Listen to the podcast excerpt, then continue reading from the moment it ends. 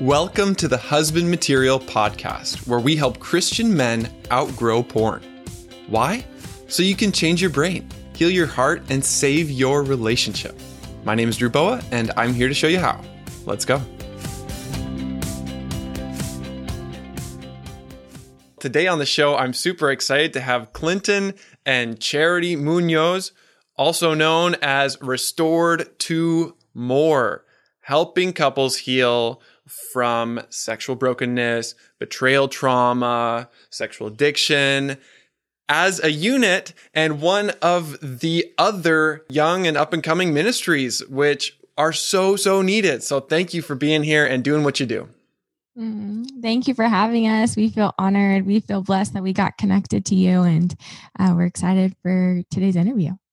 Thank you for saying our last name right. That's what I want to say because that was wow. amazing and you, you nailed it. And I feel like we always are like, what are they saying? So that was great. You did a great job saying our last name, and we're stoked to be with you, Drew, for sure. Thanks for having us. Thanks, man. I'm glad I got it right. so now you have been restored to more. Mm. Before, it was not that way. Mm. And so on today's episode, I think it would be so powerful just to hear your story. Yeah. To hear where has God taken you? Mm. Individually and as a couple. Mm. So take us back all the way to the beginning. How mm. did it start? So one day my mom and dad met and um, I just kidding.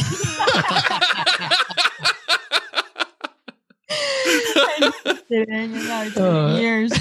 Uh, no, but all, on a serious note. So yeah, uh, you know, I think for Clinton and I, where we were at in our relationship is we we fell hard and we fell hard fast. Mm. It was we uh, met as friends in August. Then we were dating for four months, engaged for four months. We were married. So we were married that next August. And before we had gotten married, we Clinton had touched, um, you know, on the surface a little bit, like, "Hey, I just want to let you know my past.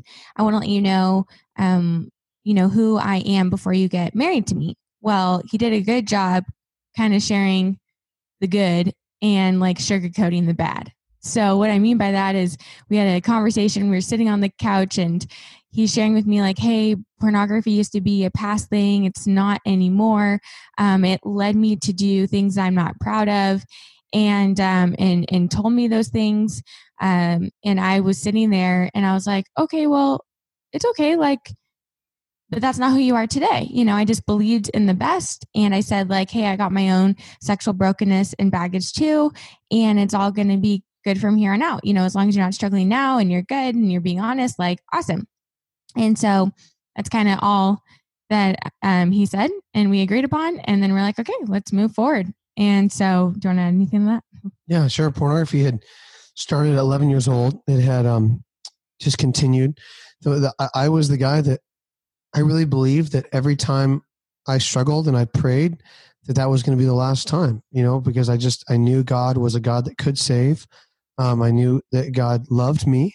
And, and then it came crashing down probably the next day that I would relapse and mess up. And so it went from, you know, something that I struggled once a week to twice a week to twice a day and three times a day and in college when i had my own dorm room and my roommate was gone a lot for um, just for all the uh, athletic stuff he did sports. I just was like alone in a dorm with a computer and found ways to get around all the different blocking software and all that stuff. And um, i think the hardest thing which we shared drew was loving jesus and hating pornography yeah. and understanding how does god love me even though i'm still struggling with this and how do i love myself? Because it, as much as i hated pornography i started to hate me. And there was a lot of okay i'll just be somebody that's accepted. I'll just i'll just perform well. So i led worship. I led bible studies. I was a volunteer for so many church ministries. I worked hard. I had jobs. I, I made money. I i did all these things. I had i had great internships. I was like I was even like the poster child for my college that I went to, like literally actually on a lot of posters. And and it was like, you know, I just became this person that everyone thought was amazing. While inside I just was like, if you really knew me, you'd never want to talk to me. and um, and so because I believed I was really undesirable at the core of my being, I never thought that if Charity really knew me, that she would accept me. And and, and so I took a, a baby step, and I told her about some past brokenness, and she didn't reject me. She had compassion, but I was not willing to share what was really going on at that same moment for fear of rejection. And uh, I really battle with rejection. Even to this day, still at times, I don't feel always accepted. And so that began the journey. Now, fast forward, Charity found out, obviously, that it wasn't behind me. Two years into our marriage, she discovered a bunch of pornography on my phone and confronted me. I, I, we sought help from a pastor who maybe was well meaning, but was not educated at all on how to actually heal from this. Told Charity that she needed to become more creative sexually, and that the reason why I was struggling was we weren't having enough sex. Which, again, as a, as somebody who's struggling with sexual addiction, you're like excited that the pastor is saying that. You're like, oh, that sounds mm. great. Let's have more sex. Yeah, let's do it. Yet deep down, you know that it's not going to solve anything because no matter how many times I could masturbate in a day, it never took away the desire or pain so you just mm-hmm. so you knew it wasn't going to fix anything, and then he told me that I needed to memorize more scripture. So I went to like being a, a Bible thumper. Like I, even though I knew the Bible, I was like, "You're right. I just need to memorize more of God's word." And it became so legalistic that no matter what, like we're going to fail that, right? We, works are not how we receive salvation.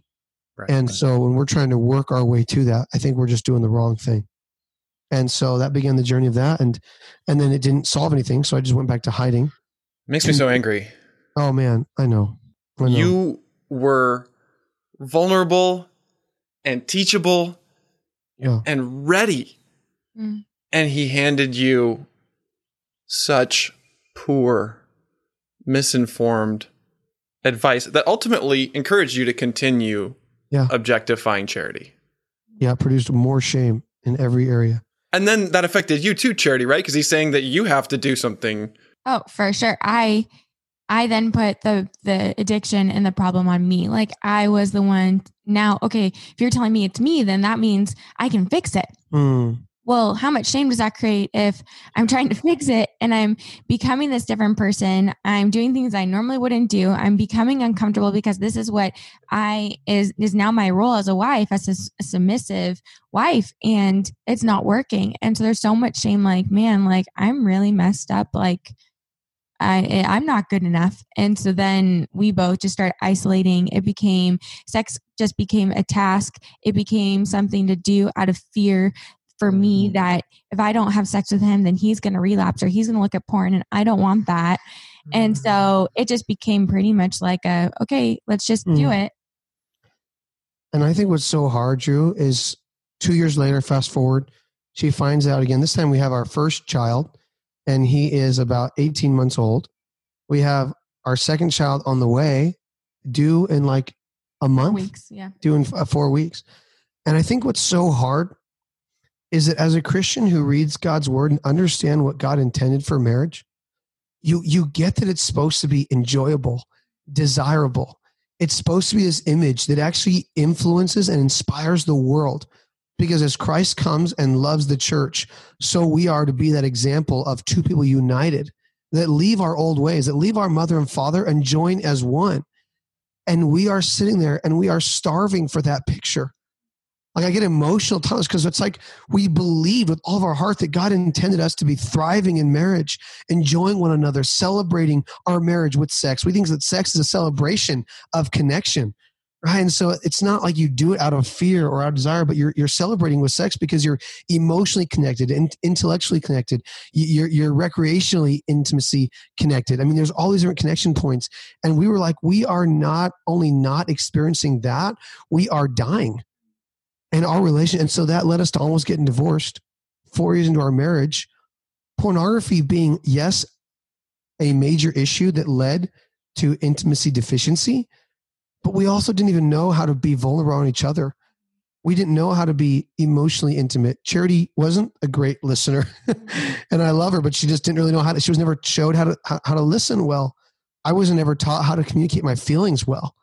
So we had all these areas that impacted unwanted sexual behavior, and then we're we're impacted by unwanted sexual behavior. It was both. And so we were just like, what do we do? And I have a story that it's crazy that you mentioned that and I get emotional. I started crying when you said that because that wasn't the first time I was willing to be open about my issue. Hmm. I was open with pastors and mentors and church deacons and youth pastors probably about nine different times. I had entered the space of I'm willing to do what it takes to get free. Please show me what to do. And every time it ended in bad advice. And that's that's really where Restored to More came out of. When Charity came to me and was like, Hey, I really want to share our story on a podcast. When we started, fast forward now about three years, we started getting some healing under our belt and understanding what it looked like to, to really walk in freedom, not just, not just sobriety from a behavior, but actually recovery. And, and our, our and we found out ways to heal our relationship. And again, that's all by God's grace that He showed us how to enter into those different levels of intimacy so we can have a thriving relationship.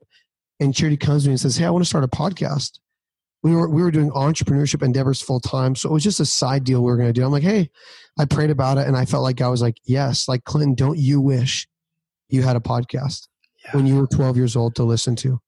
Mm-hmm. and that was why we started Restored to More. We never envisioned it turning into any of this. I mean literally if you had told me then oh you're going to actually have a ministry full time i'm like yeah, no definitely not.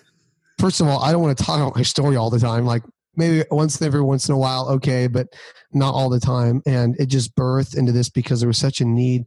And so many people started reaching out saying, like, we need help, we need help, yeah. we need help. I resonate with that. We didn't dream about this. Hmm. We didn't grow up thinking, oh, I'm going to do this with my life and be that couple or be that guy. Yeah. And it really came out of your story of suffering. Mm, yeah.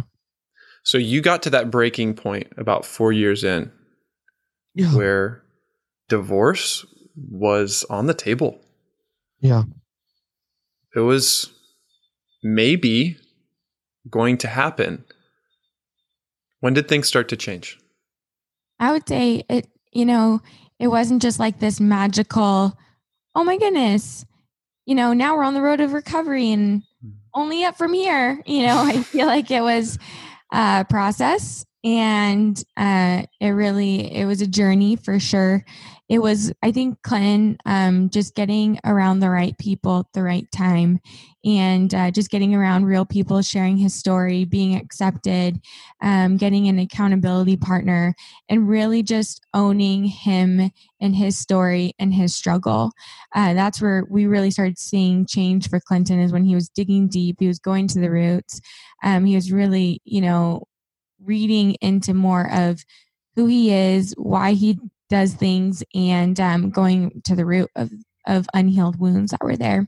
And for me, it was more so realizing in the beginning, I had thought that once he started recovery and even getting sobriety, then our marriage is going to go back to normal. It was going to, you know, it was going to thrive. It was going to be great. Once he got this addiction out of his life, then we are going to be good. And that just was not the case. What I realized is he was coming home from these groups and he was so fired up and he was he was starting to feel freedom in his life for the first time. And he now where I was at is he had just he had placed all that shame and that hurt onto me and because i had already been living in freedom you know i wasn't hiding anything i wasn't mm. you know I, I was vulnerable i was always showing him hey, this is all of me. I wasn't perfect by any means. I definitely had a lot of past sexual brokenness and things like that that played into our relationship. And, but there was this sense of now he's starting to walk in freedom, but I'm still feeling all this shame and yeah. and just this hurt and frustration from what porn had how it had impacted me. So he was getting better, mm-hmm. and yet meanwhile your symptoms were getting worse. And I remember you saying physically mm-hmm. things started to deteriorate. Oh yeah. I was um having really bad sciatic pain in my lower back and I also was like losing my memory. I was I couldn't sleep. Uh, I was becoming really depressed. My hair started falling out and uh, no drive for life and lost so much weight. It was just I was in the worst um, I think probably one of the worst places in my life ever uh, was when he started recovery, which sounds like man, you should be so happy. He's he's starting recovery. He's in groups and he's seeing more freedom and he's experiencing freedom. I'm like, yeah, that's awesome for him, but this has crushed my soul and impacted me in ways that I didn't even know how to comprehend and explain to people. I think too, like for the first time, correct if I'm wrong, but like once I started going to other people, maybe there was a small sense of, okay, now I can feel what this has done to me. Mm-hmm. Like you just had to, for lack of a better word, like man up Mm-hmm. in the marriage, in the relationship with the children. And here I am, I'm starting to discover freedom. And maybe there's a part of your brain that's like, okay, now, now you can tend to your wounds. You can stop running on adrenaline now. And you can actually admit what's going on. And I felt like the very minute that you admitted it affected you because you lived in denial for a long time. Like, I'm fine. It's between you and God. Okay, well, you struggled again. Like, I would be like, yo, I want you to know, I, I struggled with pornography. Like, okay, well, it's like, it's between you and God. And there was this denial that it's affected me. Mm-hmm. And the minute you were able to be like, it's actually greatly affected me, boom, like your body felt the full effect of everything that I had caused you to feel. Yeah, it wasn't until another woman counselor validated my pain and feelings of, hey, what he is doing is impacting you. Mm. Even so much to the degree that you could say he's been cheating on you.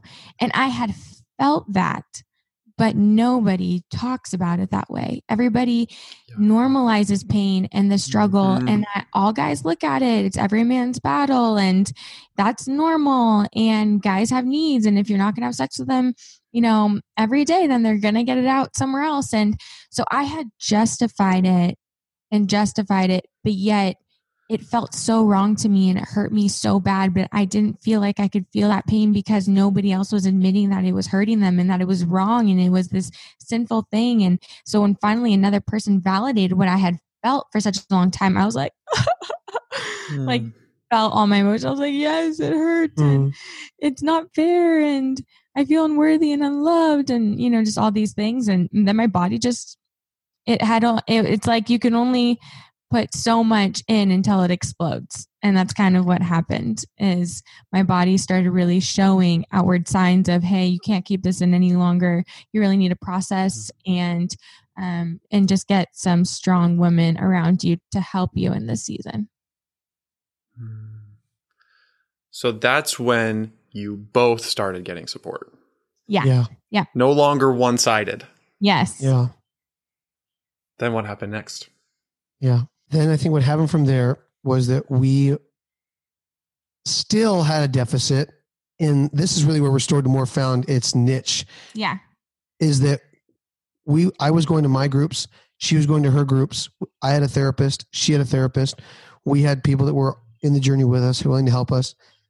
And that was great. But we started to develop intimacies in those groups that we didn't know Mhm. how to cultivate at home. I don't know if you ever had that, Drew. I don't know if you ever experienced that, but like all of a sudden I go to these groups and Yeah. there's all these guys that are like accepting me and loving on me and praying for me. And then I'm having these new discoveries with my therapist, and he's like walking me through my past childhood traumas and stuff that I felt neglected and that led to bad behaviors. And I come home and I just, there's such a desire to share those with my wife. I just want her to, to be like, oh my gosh, babe, I'm so sorry that you went through that as a kid. And I want, I want her to experience the compassion that I now have for myself for the first time in my life. And she's not able to because she's in pain and she's hurting. And so you're just like, how do we connect? And I come home and I'm like, she's like, how was group? And I'm like, it was really cool. Actually, I went, and she's like, I don't, I don't care. And I'm like, okay, you know, it's not she didn't care. It's that right now she couldn't because she's going through her own stuff. And so even as we discovered healing on ourselves, our marriage wasn't getting that much better. And that was what was like, wait, what? Like we thought that if she is in recovery, I'm in recovery, we're gonna just gonna automatically be in recovery in a relationship. And we found that it doesn't always happen. And so we had to go on this journey of discovering how do you re-engage in intimacy. And we say intimacy, we do not mean just sex. Sexual intimacy is one among many other levels of intimacy, emotional, recreational, intellectual, all these different things. And so we had to learn how to go, you know what, let's actually take baby steps into rebuilding us. I was already rebuilding him. She was rebuilding her. But how do you rebuild us? And instead of looking back on our dating life and thinking that was the best time we were ever going to have. We believed again that that belief that God had more for our relationship.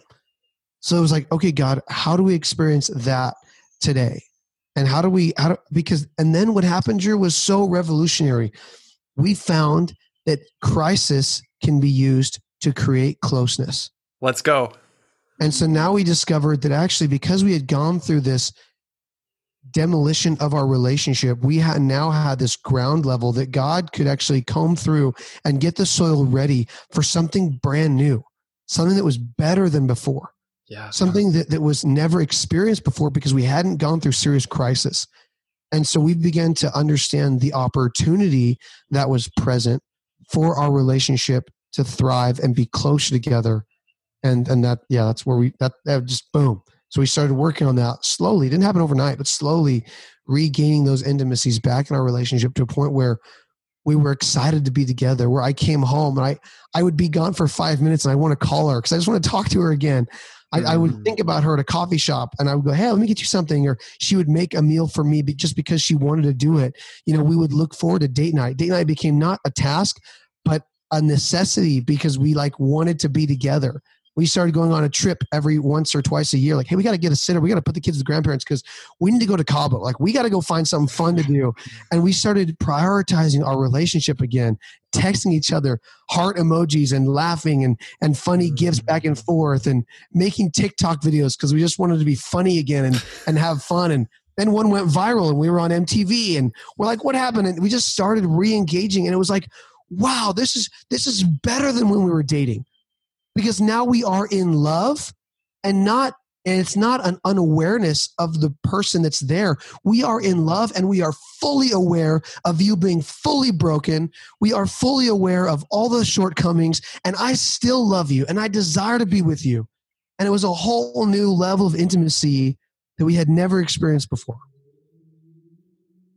Sorry for getting all fired up on you. I don't know if i need to apologize or not but i'm like yelling at the mic.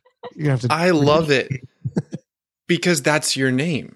Restored to more, not restored to what it was before. Come on. yes. Restored to better, Yeah. Mhm. even better than it was before. Charity, how would you describe it?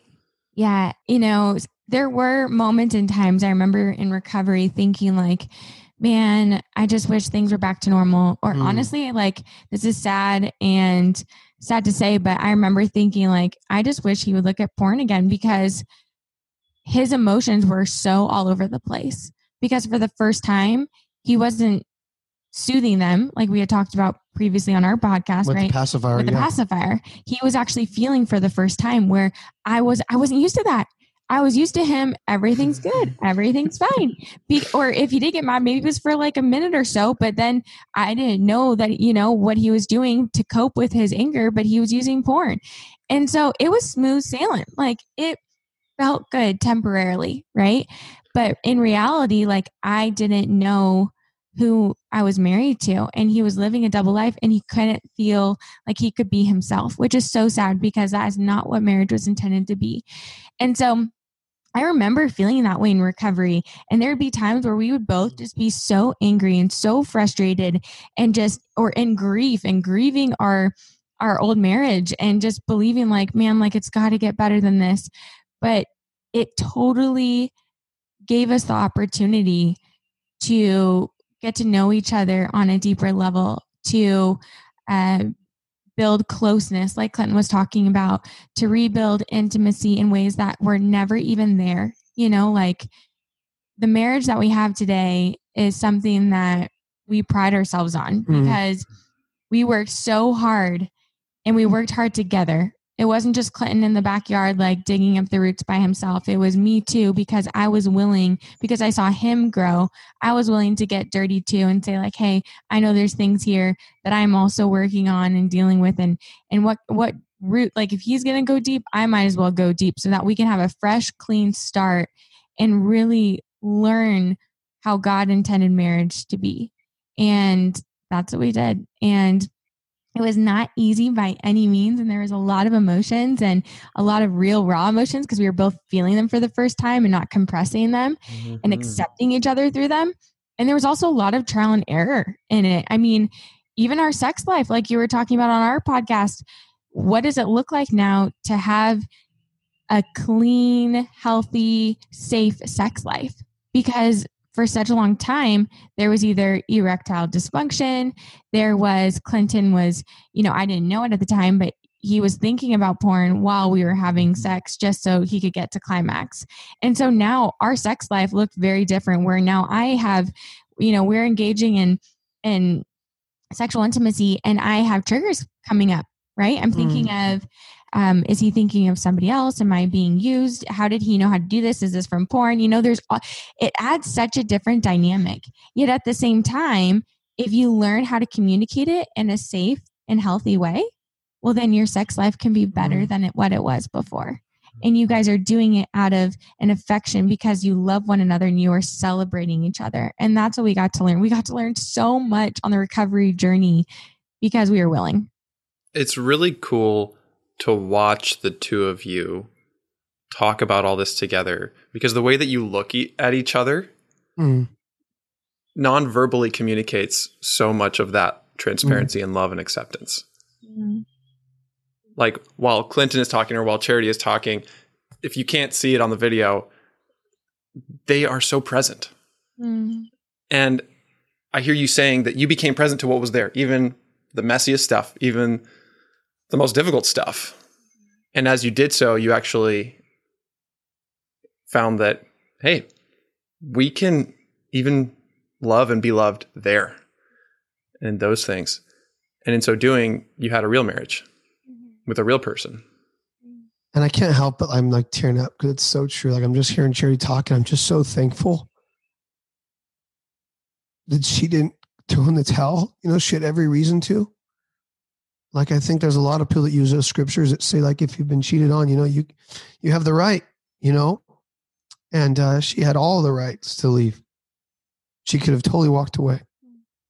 And I was just talking with a friend yesterday, and when someone's like, Charity, why didn't you leave? And she's like, Well, what happened was I talked to God and God pointed me back to my husband. And I just, I feel so bad for those couples that don't have Jesus as the pillar of their relationship because he is the cornerstone, not only of the faith, but also of a relationship. Like if we reject that cornerstone, the whole mm. building comes down like I don't know how people know what a cornerstone is because we don't really build that way anymore. But the cornerstone was this humongous block that every that they would use for all these bricks, and it would go around it. So that cornerstone. So if you're building a building or a wall, picture building a, a four wall building.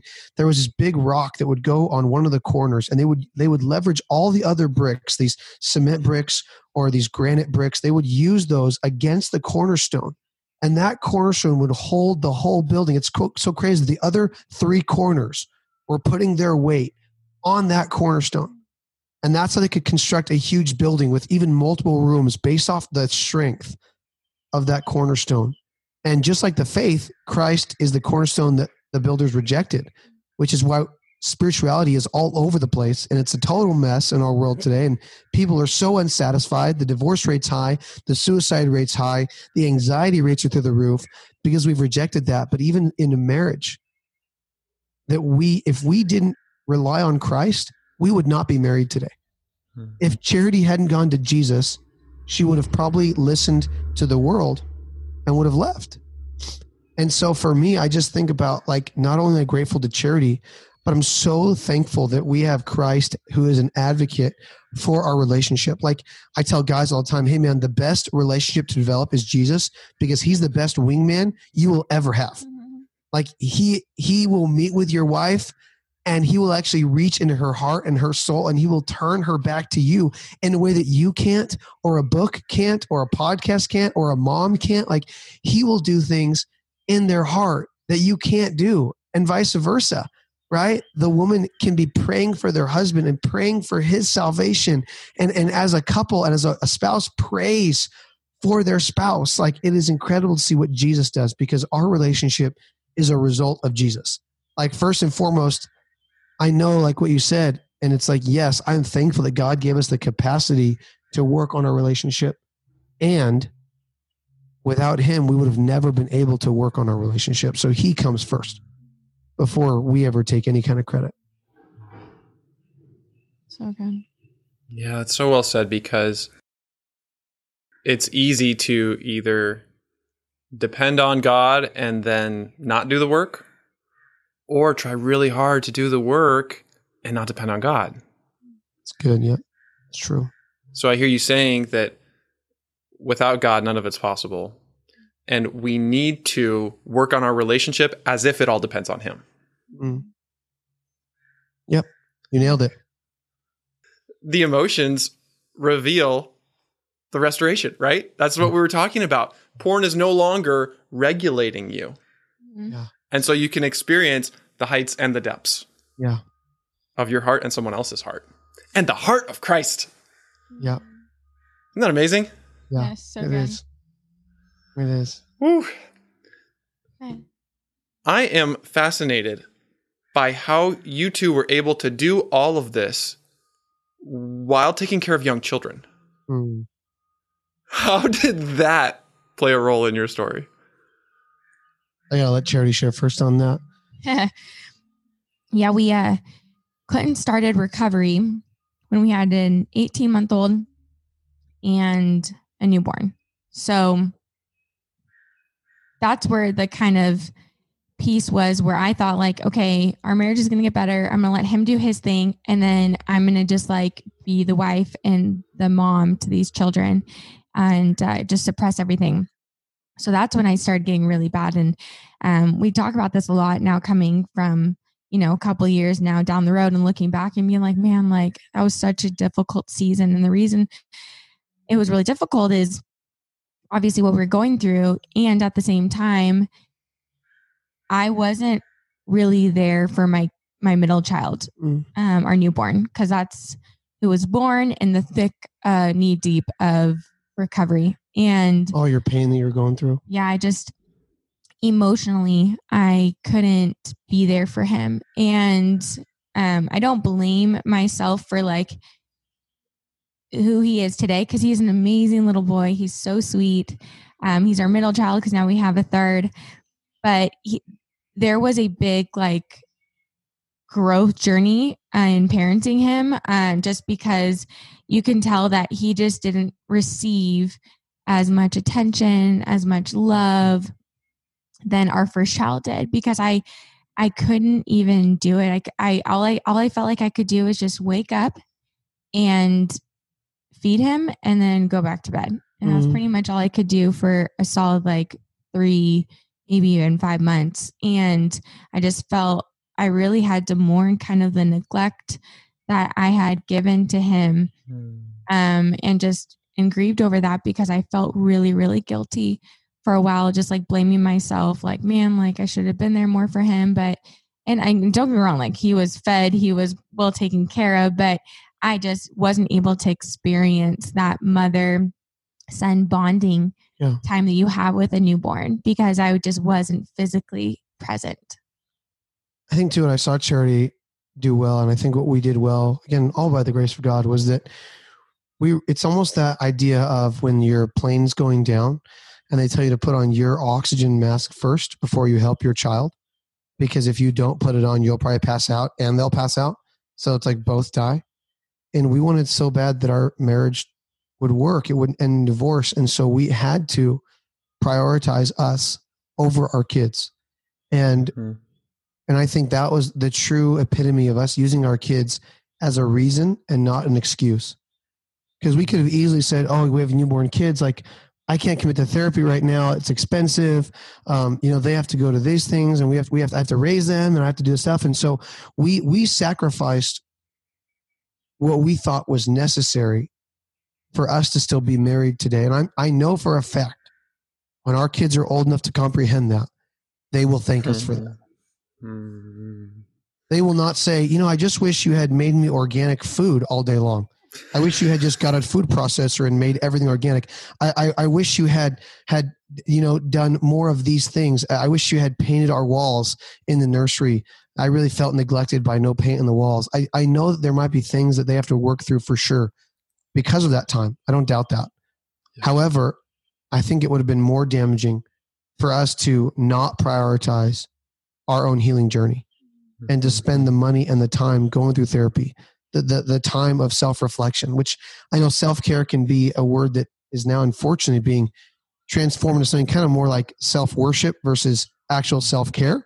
But when we talk about self care, it's really a reflection time with God, going away with the Lord and and being with Him and asking for His perspective and just sitting in the pain, like you said, mourning a relationship that you thought was there that wasn't. And so when we talk about self care, those were really vital things to our relationship. Going away with a with another husband or another wife or somebody else to help me and charity allowing me to have that space to sit with my sponsor or go to the groups I needed to go to or and so we really supported each other in the recovery journey and did our kids maybe not have us as much as we would have loved to be there. Yeah but we also feel like we can make up now for lost time and we believe that god is gracious and he's restoring the years the locusts have taken. He's bringing that back full force where we can now be present parents we i believe that we are better we, we're the best parents we could have been because of us going through recovery yeah, we knew like if we aren't able to work on this and be able to talk about it, then how in the world are we going to talk about it with our kids? Healthy sexuality, like emotional starts, awareness, hmm. our feelings, yeah. identifying our feelings, and then learning how to, um, you know, cope with them and in a healthy way. And if we can't do that ourselves, how in the world are we going to teach our kids? And so we we prioritized our own self care, healthiness, and recovery it was our first priority because our kids needed it. And it makes me so sad when I hear, you know, oh, well, just my wife's really busy right now because we have kids or, you know, we're in the newborn stages. I'm like, mm. that's the exact reason why you need to prioritize this because your kids are going to need this so that you guys can be the best version of yourself and they can look up to you and say, I want a relationship like mommy and daddy. Yes. You know? So that's, yeah, that's what we did. That is so beautiful. Mm. Breaking generational curses. Mm-hmm. Yeah. Because if you didn't prioritize this work and each other, then they would be doomed to repeat the same patterns as adults. Mm-hmm. Instead, they get to learn those same skills that you all learned because you yeah. had to. And now you get to pass that legacy on. Yeah. I think it really is what you're saying, Drew. Like there's a prioritization, right? And the way we prioritize things is always with our money and our time. And those that are willing to sacrifice the most gain the most. And that's with the Lord, obviously, right? We we we actually find our life by losing it, by by laying it down. We is the only way we can actually pick it up. And I think the same thing with our marriages and our relationships. Like how many times I, I meet men and it's like, hey, I, I know that I my job actually makes me suffer, struggle and I can't do this and I, I'm tempted when I'm away and and I'm like, oh, but I got to put food on the table. And again, it's like going back to using it as an excuse instead of a reason. Like, mm-hmm. what do your kids want more? Like the fancy organic food that you can provide for with your meat with your job, or a dad that loves their mom. I'll never forget talking to a mentor named his name is Gail, and he was just a man of God, awesome person and and I was like, hey, and this is in the middle of my addiction. I was like, hey, he's like, how's it going, man? And I'm like, you know, yeah, it's going good. I've, I've only been struggling like once a month with pornography, which is a lot better than before. And, you know, and, and I was grateful that it wasn't every day. And he's a guy that's pretty straight up. He's like, yeah, okay. He's like, that is great, man, that it's not as frequent. For sure, it shows growth. And he was affirming and he was nice and he was a safe person. But he also, I, w- I gave him the ability to speak truth. And he was like, so, how would your kids react if you sat them down and you said, Hey, so just so you guys know, I only cheat on your mom once a month now? And, and he was like, How would you respond if your dad sat you down and said, Hey, listen, I'm not cheating all the time, but just once a month I go and I do this with another person? And I just was like, Wow, like I never thought of it like that. Like, how do your how do kids respond to seeing their parents not prioritize their marriage? I think that's why we live in a world where one fifth of the kids these days don't even want to get married. 25% of adults are living together and they don't see the reason of getting married. Why would you commit to covenant if it's going to end in divorce or if it's going to end like this and if it's going to have these things in it? Maybe it doesn't even end in divorce. Maybe it's just two people existing and not thriving in their marriage. Yeah. Not a lot to desire there. Unfortunately. But your marriage has been different. Mm. And it is different and will continue to be different. It's inspiring to me. Mm. Thank you for telling us the first few chapters. Mm-hmm. Can't wait to see what's next. Clinton and Charity, what is your favorite thing about freedom from porn? Hmm. You go first. Let me go first. Yeah.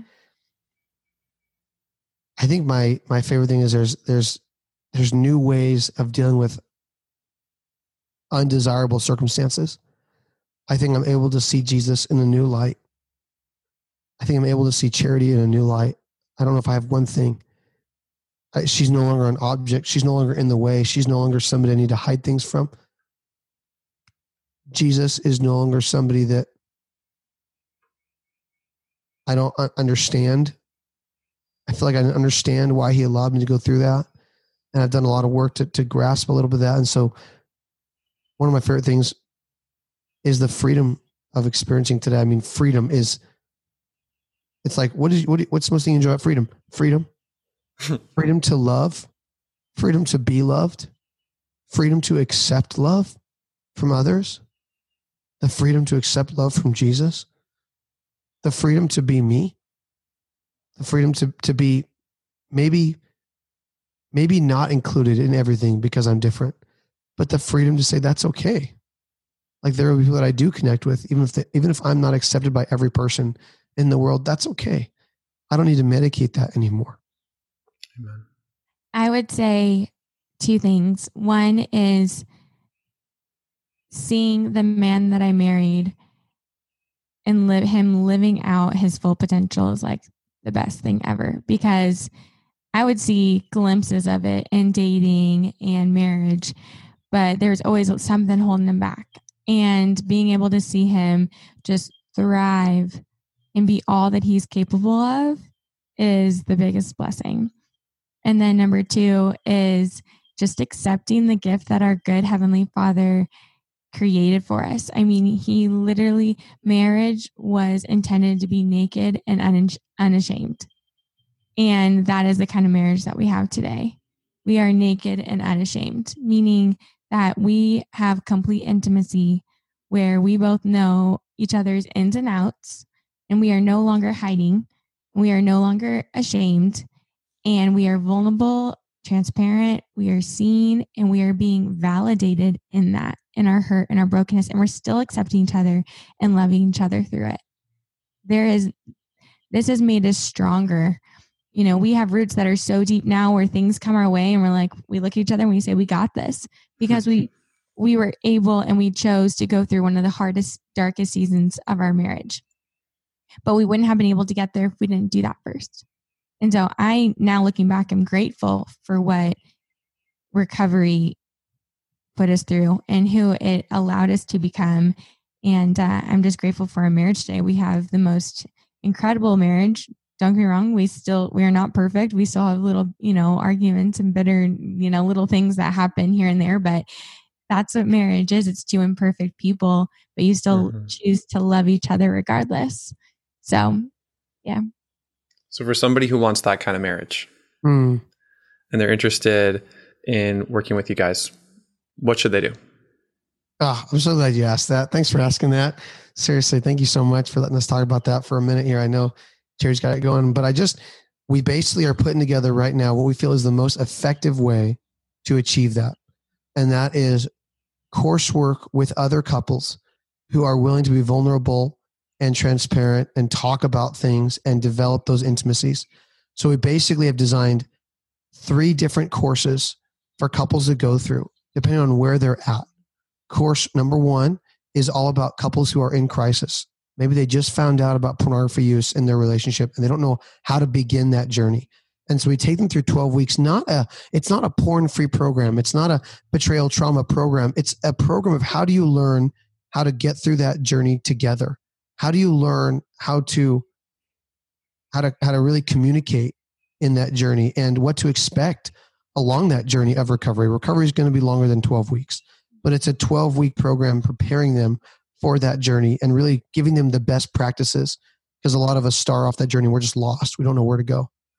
Course number two is for couples who are already in recovery and they don't know how to communicate their new discoveries. How do they support each other? How do they come alongside each other? And and, and how, how do they start rebuilding connection?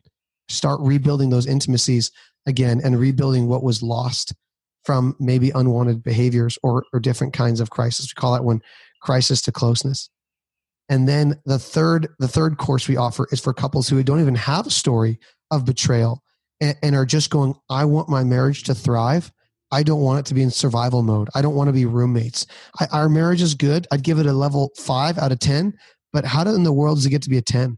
And so we talk about developing emotional intimacy, recreational intimacy, putting joy back in that relationship. Talk about engaging intellectually, having having a vision as a family, and getting it to a place where we're no longer talking about remember when we were dating, but now it's like that more part of experiencing a relationship today that's better than it ever yeah. was. The best is yet to come.